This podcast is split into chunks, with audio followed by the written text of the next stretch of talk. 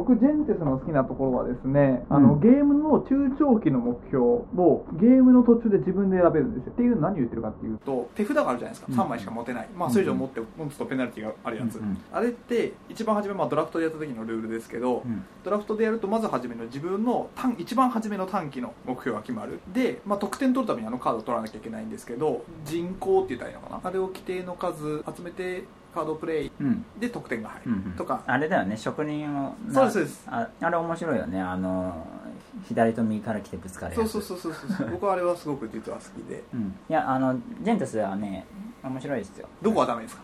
なんでなんでダメから入るええまあそうあいやいやあの僕は面白いとは思うけどちょっとなんだろうな丸すぎるなとは思うんですよ。丸すぎますね。インタラクションがないとは言わないけど。自分で何とかできちゃうが多いです、うんそう。であの砂時計についてもまあアイデアは面白いんだけどそれが果たして面白さに寄与しているかどうかはなんでしょうね。分かんないですね。まあまあ面白いけどね。アクション数というかコストを前借りできるみたいなのって、はい。今までなかったんじゃないですかね。まあなまあ借金とかはまあそうですけど斬新なアイディアだとは思うけど斬新なアイディアだとは思うけど素晴らしいその面白さを生み出すアイディアかどうかはちょっと疑問ですね。僕はあのつまん砂時ないわけじゃない計がいいなっていうのはまあ面白いと思うんですけど、うん。あそこがすごくいいなっていうのはあんまり思わなかったですね。そうだよね。で僕はさっき言ったあの手札のカードのうんうんうん。あれをその、まあ、買う時のコストはもちろんありますけど、うんその自分ができる範囲で次の目標を決める、うんうんでそれ達成して得点稼いでいくとうんまた手札がなくなるので次の目標を決めるっていうところで、うんうんじゃあ長期的に見てこうしたいっていうところは、うんまあ、あるのかもしれないですけど短期的にまずこれを、まあ、み短い目標を連続でクリアしていくような形のプレイングがすごい面白いなっていうのは思いますね。でそれは全員共通の目標じゃないっていうところもあって共通の目標じゃないんですけどそれぞれの人がやっぱり人種民族？だからやっぱ伸ばしたいカードを取りたいっていうのがあって目標としてやりたいことは別なんですけどそれぞれの過程に対してそこでインタラクションがあるっていうあのやり取りは面白いなと思いましたね。それはジェンテス独自のものなの？あんまりないですか？他には。あの人の動き方ってあります？いやいやあの人の動き方はないけどでももうあれがそのなんていうかえっ、あと、のー実実際さ、うんうん。あのシステムって人と人がぶつかってからじゃないと機能しないというか、は意味がないじゃないですか、うんうん。全部ん6個のゲージでもいいわけじゃないですか、でじゃあぶつかるのはいつかっていうとだいぶ終盤じゃないですか、はい。でなるとまああれが面白さにを生み出してるかどうかはこれも疑問であると思うんですよ、うん、だからねその砂時計もそうだしその職人の人がぶつかるっていうシステムもそうだしいやまあ今までなかったしまあ興味深いメカニクスだなとは思うけれどもじゃあ面白いかっていうと別に面白くなくはないんだけれどもすげえって感じじゃないですよね。そうちょっと違う味がするガムだなぐらいの感じでやっぱりシステムが斬新だと評価したくなるけれども、はい。やっぱりそれが面白さに結びついていないことにはそれを評価することはできないな、うん、でとはいえやっぱりちゃんと調整されてるし堅実なシステムではあるので、まあ、あれは、まあ、ワーカープレイスメントって言っていいと思うけど、うん無難な出来だなっていう、はい。うん、あのこう高数順だとは思いますけど、まあ、質の高い無難なゲームだなっていうイメージです、まあ、さっきの丸いっていうのはすごくわかりますね。うん、でワーカープレイスメントとして見るとやっぱりその緩いよね。ゆるいです。やっぱ同じアクションをやっぱ複数人できる。結局その盤面でやり合う感じじゃないんだよね、はい。うん、っていうところが、うん、まあ別にお面白いんだけどちょっともうちょっとやり合いたいなという、うんうんうん。まあ好みですけどねこれはね。いいですか？じゃあ。はい。以上。お、えリストですか？そうだね。まだねたくさんあるぞ。どうぞどうぞ。じゃんけんノーボーダああ出ましたね。ー これなんか気に入ってたじゃんこれいや僕すいごい好きですよ。すごい好きですけど。いやすごいでしょあれすごいですよ。よう見つけましたねと思いますいやー結局あの人は天才だなっていうことですよ。地下鉄さん、はい。アンリミテッド富豪はいもうそうです。の時もそうだし、はい。まあ、ポンコツペイントもそうなんだけれども、やっぱり必要最低限のルールでものすごく選択肢に、えー意味を持たせるというか、選択の意味を持たせるうんうデザインがすごいなっていう。あのポンコツペイントについてはちょっとその、まあ、追いかけゲームなんで外しますけど、アンリミテッド富豪もそうだったよね。はい。いろいろやれることがあってでもどれかは正解なんだろうなと思わせてくれるようなデザインですよね。とじゃんけんのボーダーは、まあ、じゃんけんですね、はい。えー、と5回じゃんけんするんですよね。裏向きに出してオープンしてじゃんけんをする。で5回じゃんけんをした後でで、えー手札が2枚残ると。うん。その手札の2枚で今まで出してたカードがグーかチョキかパーか決まるうんんですよね。グーが1でパーが10 16? 16かあそうだそうだ。でどうなるかっていうと手札が例えば、えー、と2と5だったら1はグーで、うん。えー3 34がチョキでで6以上は全部パーであるはい。というふうになるんですよね、はい。後からね。自分が出したカードっていうのはそういうことになります、うん。で相手に置いても相手の2枚によって相手の出したグーかチョキパーかが決まって、うんで初めて5回のその勝負の優劣がつくと、うん。でたくさん勝ってる人が勝ちですよっていう。これだけのデザインなんだけどすごいっすよね。ほとんど配りきりで。そうですね。2枚だけ抜いてですもんね。そう。なんだけど、うん、まあその2枚が、まあ、読めなくしていることは確かなんだけれども、半ばアブストラクトみたいな感じで。そうですね。あの自分の出したカードをどうするかみたいなところが、まあ見えてないのはほんと2枚だけなのでほぼわかる。そうね。でそれがまあ4回戦目とか5回戦目になるとまあほぼ分かってきて。でも3回3枚目とか2枚目とかを出した時点でこれを今のタイミングで出してくるってことは残りの手札がどうなんだだっていう手札をやっぱり2枚残すっていうことを考えてカードを出していくので、すごいですね。シンプルな心理戦の最高傑作じゃないかと僕は思ういややってて考えること多すぎだろって言いましたからね。そうそうなんですよ。あれ果てしないですよ。果てしないですね。あれが最高だでしたね。うん、でもちゃんと読めるんだよね。ちゃんと読めるっていうか多分ちゃんと読める。でも読もうとすると相当頭使いますよね。そうそうそう。本当にね極めて論理的なゲームですね極めて論理的なゲームなんだけどあまりにもその読みが複雑なので結果シンプルな心理戦になっているだけで。まあ、読めてないから新新鮮で終わっちゃうんですよね。そうそう。うん。そう。なんだけどすうん。すげえな。すごいですよ。天才ですよ。うん。やっててだって自分の頭でついていけないなって思思っちゃいますもん。そうそう。すごいよね2人でやるから結構手札が偏ることもあってありますね。で偏ると逆にあっちも偏ってるのでどうどうすんだっていう。だからそそうですね。の、手札2枚残す時に例えば1と2を残すと全部パー。そう。全部パーになるんですよ。とかそういうこともできるし面白いですよね。逆にそういう風になっちゃうとも言えるんだけど、はい。相手はローカードしか持ってないんじゃないかなみたいな読みはできてとかね。で逆に言うと全部グーになりますからね。そうそうそうそう。そう。そこら辺がね頭ついていかないさ。すごいですよ。やっぱり最初は中間のカードそうをですね。出すしみたいなね。お互いそれ様子見ですよね。そうだね。で徐々に情報が増えていってっていうすごいですね。素晴らしいと思い素晴ますらしいです。いやーあれもね本当だって超シンプルなルールじゃないですか、でいやあれカードのデザインだけですよ。いやカードも最高じゃないいですか。やいやあれなかなかなかなかよ。僕は好きですよ。好きですけど。あの中途半端な貯金みたいな。そう。なんじゃこりゃってなる。グーのそのグーからチョキに、まあ、まあ要するにグーが1なんですよね。ではい。パーが16ででチョキはまあ8ぐらいなんですけど、それがグラデーションになってるんですよね。そうですね。並べて、ね。な並べてみるとすごい面白い。グーグーから徐々にチョキになってるぐらいの感じなんだよね。4とかだとね。そうですね。そうそう。それが面白いよね。いやこれはすごいっすよ。だってルールはシンプルだし1から16までのカードであれだもんね。最高ですよ絶対そのなんというか考えつけたわけじゃないですか、誰にも。はい。でも考えつかないですよ。あんなもんは。単純な数比べじゃないんですよね。うん。今まで数比べで終わっちゃったりとかが多かったかもしれないゲーム的に。確かに。でもそれを最後の2枚をどうするかによってグーチョキパーで決めさせるっていうところが。で全部自分の選択の結果じゃないですか。そうですね。しかも。すごいです。これはもうやっぱりこれもまた世界水準を超えている。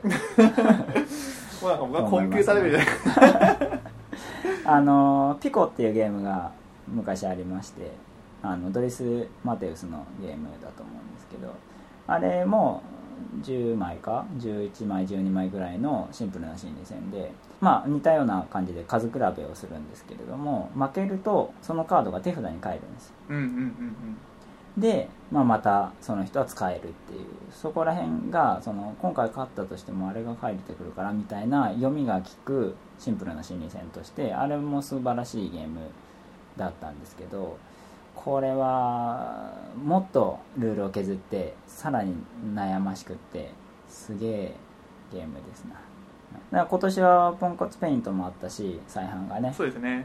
いやーすげえなとということでした。はい。ルールを削れば削るほど運になるじゃないですか。はい。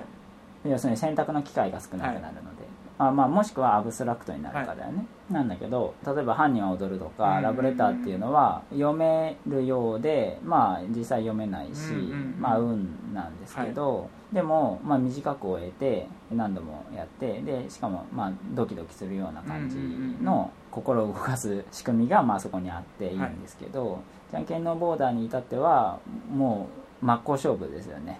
運運じゃないぞっていう心理戦に対する真っ向勝負はい。がすげえなっていう。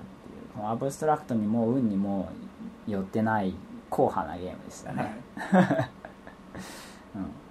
うん、いやーちょっと人間の手に負えないなっていう感じがします、ね、本当その通り。で すうん、えっ、ー、とねじゃあ続いて、はい。クレルソン。あクレルソンと夜明けのえ展覧会。今のなんかあれですかどあの国産ゲームの話を。いやいや別にそういう縛りはないですよ、はい。あのフラットに見てますね、はい。うん、す素晴らしいです。クレルソンと夜,、夜明けの展覧会。いやもうこれぞアナログゲ。ームっ確かに。ていう感じはしました、ただですね立体のタイルはいはい。って言えばいいのかなえーそれを自分の手前に4本ぐらいスリットがあるんですけど、うんうんうん。そこに刺していってでそのタイルに穴が開いてるので最終的に全部タイルを置いた後で、えー穴が何個見えてるのかと、うん。正面から見た時にはい。ね、重なってない、うん、そうそうそう。っていうゲームなんですけれども、じゃあ山を置くよみたいなことを、まあ、手番の人が言うと他の人も山を置かないといけなくて、で決定権が、えー、順繰りにずれていって、うんうん。でなるとですねあんまり大きいタイルを先に置いちゃうとあの、まあ、隠れちゃううん。じゃないですか。うん。なんで、えー、と小さいのを置きたいんだけれどもそれを置くにしても大きいのを置けるような形で確保しつつ置かないと、まあ、相手が山を置けみたいなことを言うと負けちゃうので、まあ、負けはしないけど失点になっちゃうんうん。はい。うので、そこら辺のインタラクションが、まあ、やってることは箱庭なんだけれども、えーまあ、実にいい塩梅であって。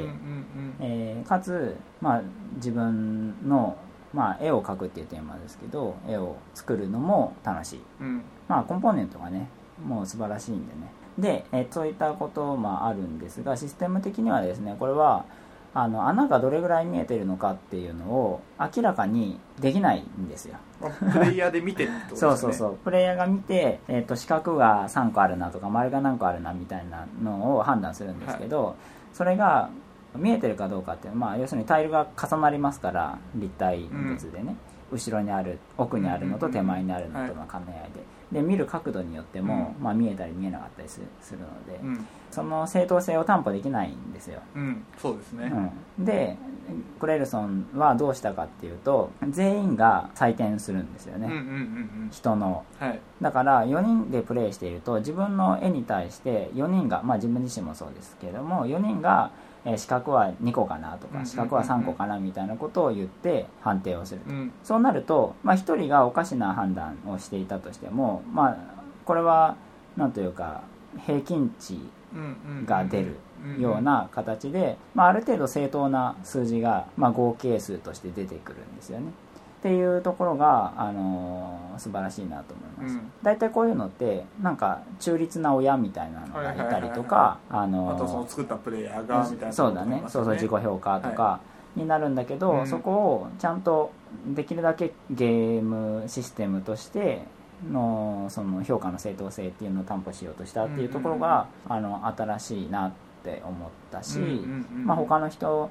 の絵をじっくり見るっていう機会がそこで設けられるっていうのも、まあ、素晴らしいことだなと思いましたね、なるほうん。以上。どはい。次はクランクやりました？やってないんですよクランク。じゃあいっか。はい。あのクランクは素晴らしいゲームで、えー、とアセンションのシステムで、うんうんうんえーダンジョン潜りをするっていうことなんですけれども、これはあのシステム的に見るべきところはそんなにないんですけれども、あのシステムがローグ的なその、まあ、ダンジョンから生きて帰ってくるってうんうんいううん。システムと、えーテーマと、えー非常に親和性が高いということうんうんうんに気づいたということが偉大ですね、面白いんでやってみてください。はーい。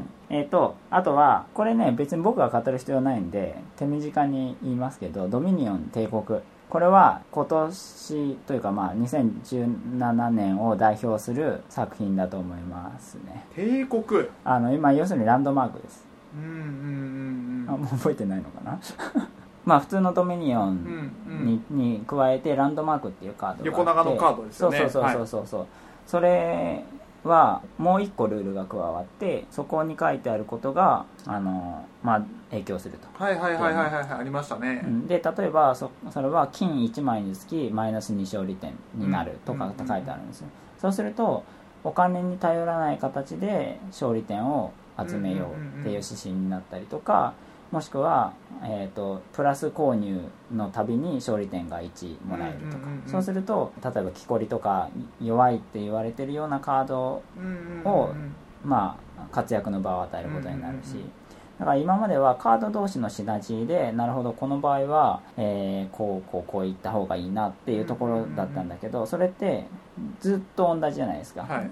まあもちろんそこの組み合わせのその面白さっていうのはずっとあるんだけど、うんでもそれってずっと同じ面白さでうんうんうんそこにランドマークが加わったことでなるほどと。今回は金は使えないんだなとうんか、うんうんうん。えーもう一つの縛りがあった時にじゃあこのサプライってどうしたらいいんだろうっていうあの今までのカードをもう一回生まれ変わらせるようなうん、うんうんうん。そういったなるほどなるほど。うん、あのシステムなんですよね、はい。ランドマークって、はい。あれは素晴らしいなと思いますね。ドミニオンは偉大なゲームですけどあそこからもう一歩踏み込んでまたあのカードたちを輝かせるとそうはってですいうねね。もうだっうん。て日の目を見ないようなカードもありますからね。そうそうそう。サプライ出てきても、うん、もうあとは組み合わせが無限に増えていくだけでしょみたいなさ、ところを新たな面白さっていうのをもう一回加えたっていうのは素晴らしいことです、なるほど。うん、なんだけど、まあ、ドミニオンについては、まあ、僕は語らなくてもまあガチの人がたくさんいますから、はいはい。かなと思うんですけど。あとはクラスク。クラスク。僕はあのクラスクでボンクの方が。マジっすか？えクラスクやった？やりました。ボンクの方がいいの？僕はあのやっぱりあのチーム戦では好きなと思います。じゃあクラスクもチーム戦でやれば。あの4人でできるやつありますよね。あるある。あれあと3人もあるよ。え三3人それ知らないです。3人もある。僕あの4人のやつがすごい気になってるんですよ。そうなんだ、はい。まあこれもさそのペア戦にすりゃ何でも面白くなるよね的なあれがあるじゃん。はい。え ボンクね。いやボンク面白いけど、はい。面白いけど 面白いけどな。だからなんだっていう感じあるんだなあれな。じゃあクラスクはどこがいいですか？クラスクはあのエアホッケーですよね、はいエアホッケーです。でエアホッケーの問題点って技術力勝負になるじゃないですか、はい。でまあもちろんクラスクもそうなんだけれどもエアホッケーの場合はすげえ疲れるんですよ。うん。だって相手の球を一生懸命見て打ち返すっていうただそれだけじゃないですか、なんだけどクラスクはお邪魔駒があってそうですね。動かせる範囲に制限がありますよね。そう。制限があるしえーお邪魔駒にうまく球を当ててあっちのフィールドに送り込むことではい。相手の脱落を狙えたりとか するっていうのと、はい。あと自分の打ち返すべきそのなんていうか駒があるじゃない、はい。自分のプレイヤー駒、はい。あれはまあいいさしダメですもんね。そうそう。あれを自分のゴールに誤って入れると、はい。まあ負けなんですはい負けそうですうん。だねからお邪魔駒がくっついても負けだし、うんうんえー自滅しても負けってうんうんいう,、うんうん。この2つに気をつけながら球を打ち返さないといけない。はい。っていううっかりを誘発するデザインになってるんです。よ、はい。っていうのが素晴らしいと思います、うんうんだからうっかりがないと競技じゃないですか。集中力じゃないですか、はい。エアホッケーって。なんだけどこれ打ち返すことに集中したばっかりに自まあ滅しちゃうとか、そうですね。そういうそれって面白いじゃん、はい。うん、ハプニング性というか、はいはいはいそこが素晴らしいなと思って、ちゃんとそれが工夫されてるというか、お邪魔駒にもあの磁石がついてて、くっついてくるんですよね。そうですね。でお邪魔駒が2個くっついちゃうと負けなのでそこら辺のバランスも面白いですね、はい。っていうのがクラスクとしては、まあ、システムとしてちゃんと面白さを想像してるなというのがあるんですけどボンクは ボンクはまあそれは面白いだろうけどまあまあそうそれは面白いでしょうねって。それはキャッチボールして面白いですってそれはそうですね。いや僕あのボンクが何がいいかって、うん。あの微妙に傾斜がついてて何もしないと負けるじゃないですか自分の方行った時に。そうあのあのあのね一つ一つ職人が作ってるかのようなあのハラハラ感がたまらないです。わかる。あの、えっとシステムではないんだけど、はい。あれはね造形がすげえうまくできていて、はいはい。えっと中央にボールを置いてスタートするんですけど中央が一番高くなってるんだよね。そうですね。で緩やかに球体になっていて球体っていうとちょっと変ですけどね。まあそうそうそうそう、はい。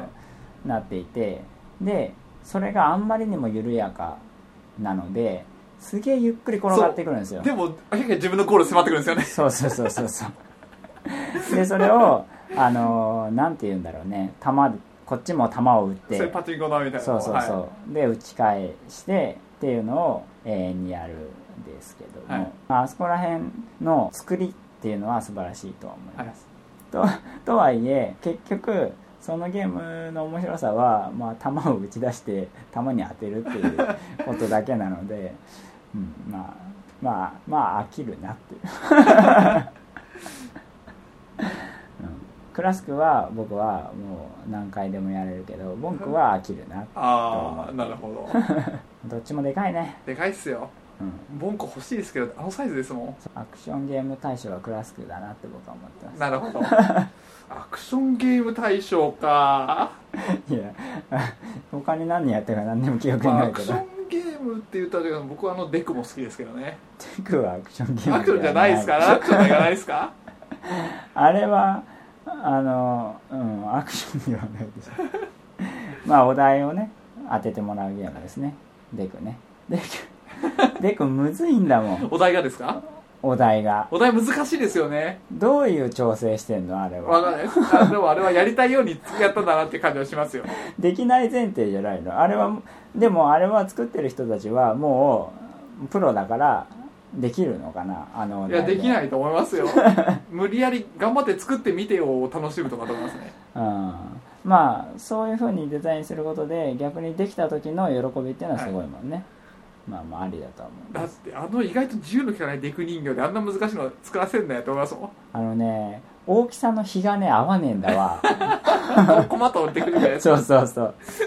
どうしても巨人の話になっちゃうからあれって。うん。難しいところだね。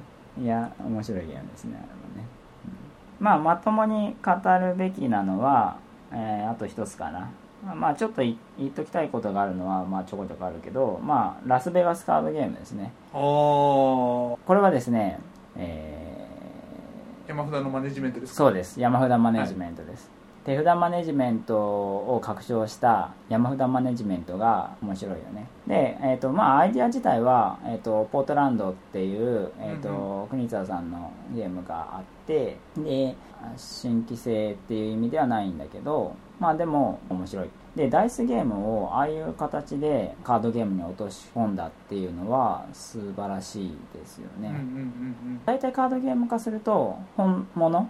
本物っていうかうんまあ元祖みたいな。そうそう元ゲーム、ムでよくないみたいになるんだけれども、ラスベガスカードゲームについてはゲーム性が変わりましたよそねう同じシステムなんだけれども、まあ、ゲームエンジンを変えることであそこまでプレイ感が異なって新しい面白さを生んでいるんだなっていうのが、まあ素晴らしいなと思いましたね、はい、で山札マネジメントについてちょっと言っておきますと要するにいくらでも引いていいと。いくらでもじゃないんだけれども、はいはい、ラスベガスカードゲームの場合は、まあ、ポートランドはいくらでもだった気がするけれども、自由に引いていいですよ、はい、自由に手札をよくしていいですよと。ただこの山札が尽きたらもう選択肢がありませんよっていうそういうことなんですよね。で同じ山札で何ラウンドも、まあ、何ラウンドっていう区切りではないんだけど、まあ、何ラウンドもやるっていうようなイメージでいいと思いますね。だから最初にたくさん山札引いちゃうと後々、えー、全然弱い手札で戦うことになっちゃう。でここ一番だっていうところでは、えー、力を込めて山札を削っていくみたいなところがあってで山札のカードっていうのは全部把握しているのであれがまだ出てないなとか、えー、あれはもう出たからこんなカード集めてもしょうがないなみたいな判断があって一回一回は手札運なんだけれどもそこの乗りこなしっていうところで面白いゲーム性がラスベガスカードゲームには加わってるなと思いましたね。いやあれ恐ろしいですよ。もともとラスベガスも普通のダイスゲーでギャンブルじゃないですか、あれ。まあはい。あの勢いでいったら、ドヒャーってなっちゃいますよ。ああ取り組み方の問題ね。はい、うん、もうなんだけ緻密に作られてたらそうだねダイスとカードの違いってあの、まあ、あるじゃないですか。例えばその、カタンってダイス目が偏るって言われるじゃないですか、はい、別にカタンに限らないんだけれども、はい、まあ、ダイス目は偏るものでありまして、うんうん、でそこで、あ、運不運っていうのがあって、はい、まあ、カタンはえーとまあ、盛り上がったりとか、あのまあ、起伏があるゲームになってると思うんだけれども、あれをそのカードに置き換えることってできるわけですよ。例えば36枚ですねえー、と11って書かれてたりとか12って書かれてたりとか13って書かれてたりとかっていう全てのパターンが36種類じゃないですか。6個の目のやつを2個振るからね。でそれをシャッフルして1回1回表にしてで1回出たのは捨て札にしてってめくっていくと全ての目が均等に出るんですよね、はい、そうですね。そう。でそうするとダイス目に左右されず単純に確率的にいいプレーをした人が、まあ、勝つようなことになってそういう方の楽しみ方とかもあると思うんですけれどもこのラスベガスカードゲームも似たようなことが行われていてでかつ、まあ、山札っていう大きなくくりがあることで揺らぎもあって、いやいいいいプロダクトですな。面白いですね。システム的にダイスなのかカードなのかっていうところでこんだけ違いが出るなっていうのがいや僕はラスベガスが好きすぎるあまり、うん、カードゲームやった時のあのギャップの凄さに ああそうなんだ。ものすごく戸惑いましたね。これはギャンブルゲームじゃねえなって思っちゃいましたもん。確かにラスベガスはもうジャケからギャンブルゲーム、ね、そうあのー、っていうのはなんたらカードゲームってなるともともとのゲームのカード版っていうので、うんうんうん、テーマとかプレイ感ってあんまり変わんないじゃないですか。まあそうねだそれをイメージをしてあれをやったので、うん。じゃあどんなギャンブルゲームなのかなって思ってやってみたらものすごく山札の内容を 覚えてないといけない。そうだね。ものすごくゲーマー向けなそうだね。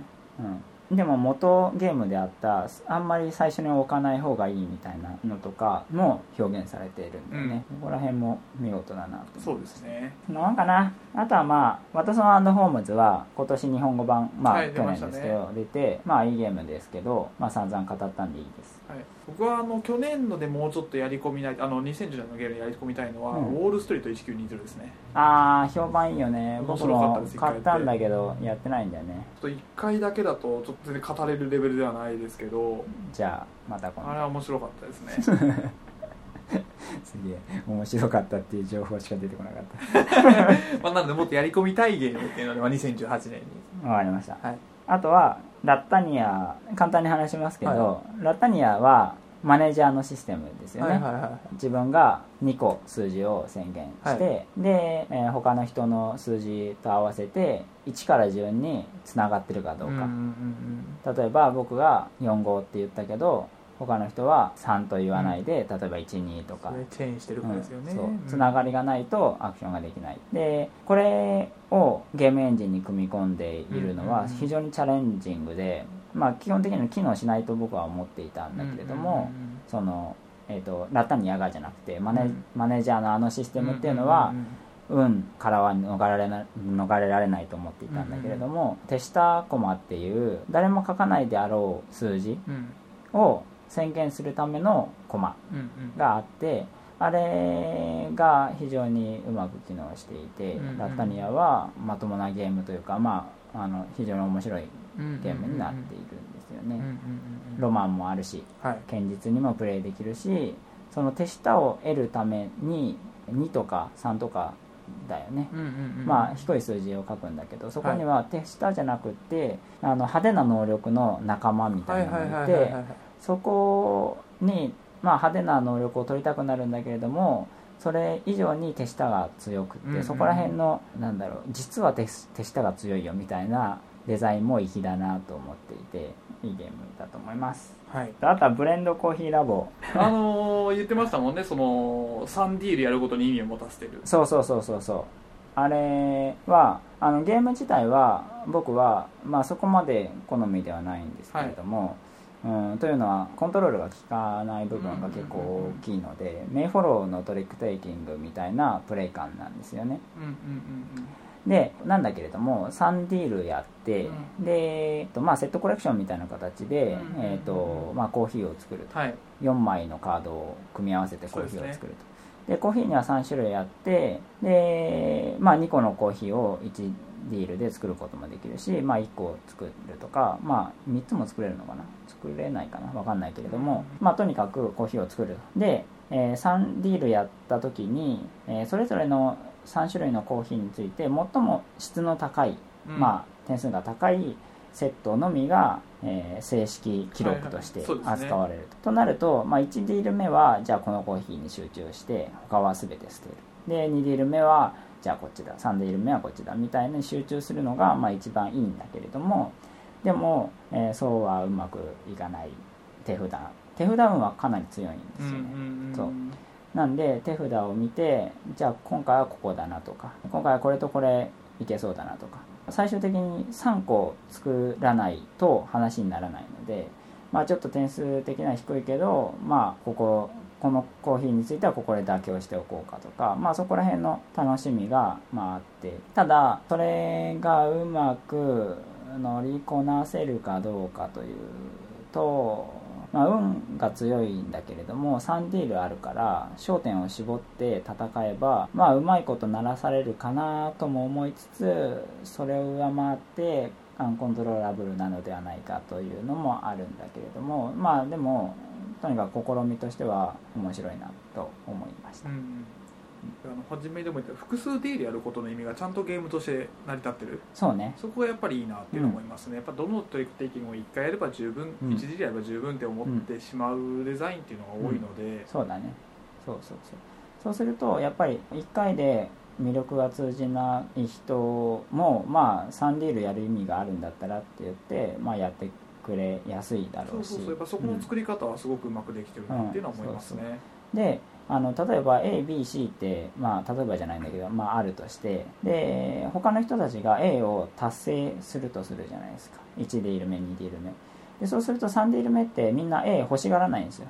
欲しがらないから結構高品質なコーヒーが、まあ要するに点数が高いコーヒーが作れるんですよね簡単に。はいでそうなるとサンディールやった時に、えー結構みんなそこそこいい感じになっていて点数が。拮抗するようなデザインになってるんですよね。そこら辺も、うんあのよくできてるなと思います、さっき言ったあのと一緒で、うん。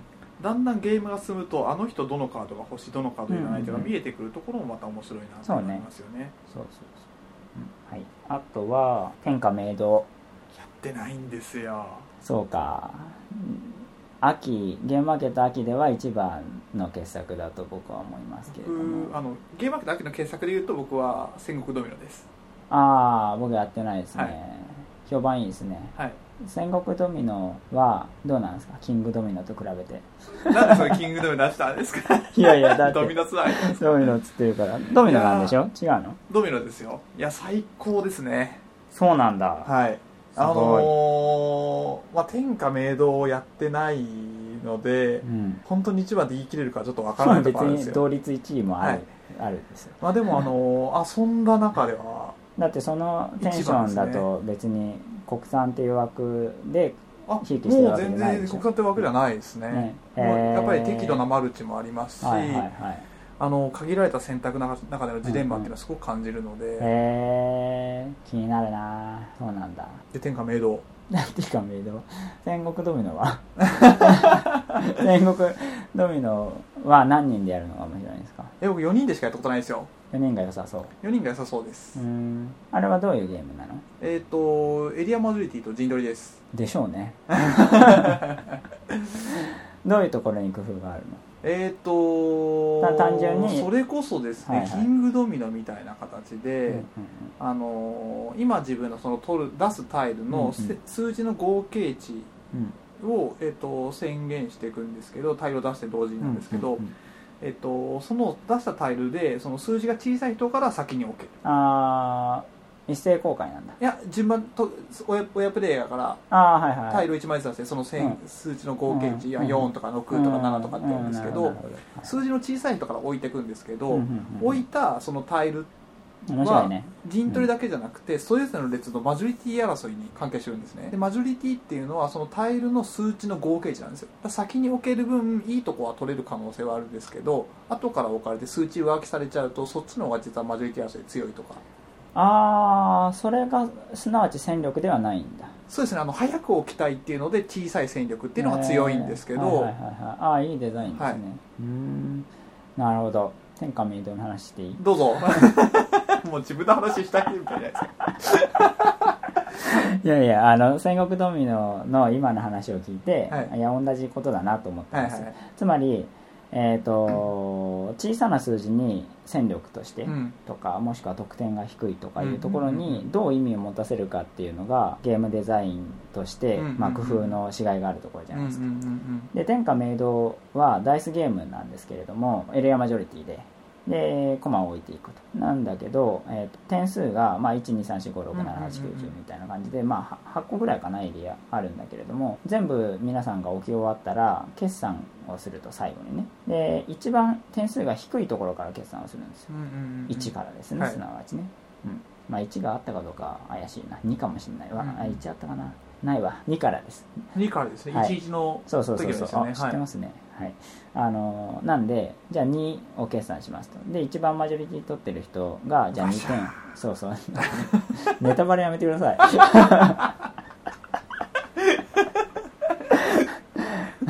えっと 2, 2, 2点を取ると。はい。で2点って低いからモチベーションがないんだけれどもでも隣接しているところに隣接しているエリアに自分の駒があったらそこに援軍が来るんですよね、はい。プラスの戦力。うん。だから低いところを取るとその隣接のところを強化できるので、うん。っていうのを繰り返すことで例えば2と3と4とかに隣接しているところがあるとそこら辺の援軍がぐわーってきていくらそこにその例えばそこが12とかだったとしてもそこにいっぱい駒を置いておいたとしてもその援軍がぐわーってくるので勝てない。うんうん。うんってなるとそこの小さな点数の数値のところも取っておかないといけない。みたいなところがあって低い点数のエリアをいかにその目を向けさせるかっていうところのデザインが素晴らしいしダイナミックなんですよね。うん。その動きがね。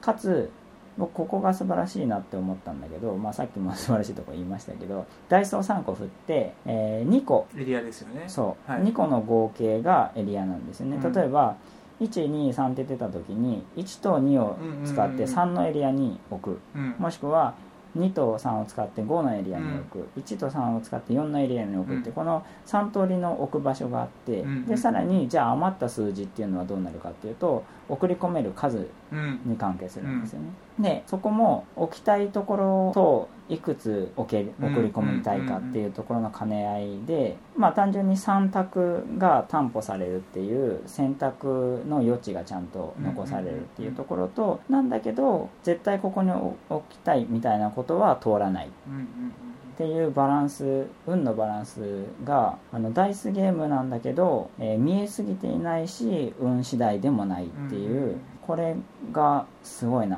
と思いましたね。うんうんうんうん。ぜひやってください。やります。そんなもんかな？そうですね。時間も時間なので。一応言っとこうかな。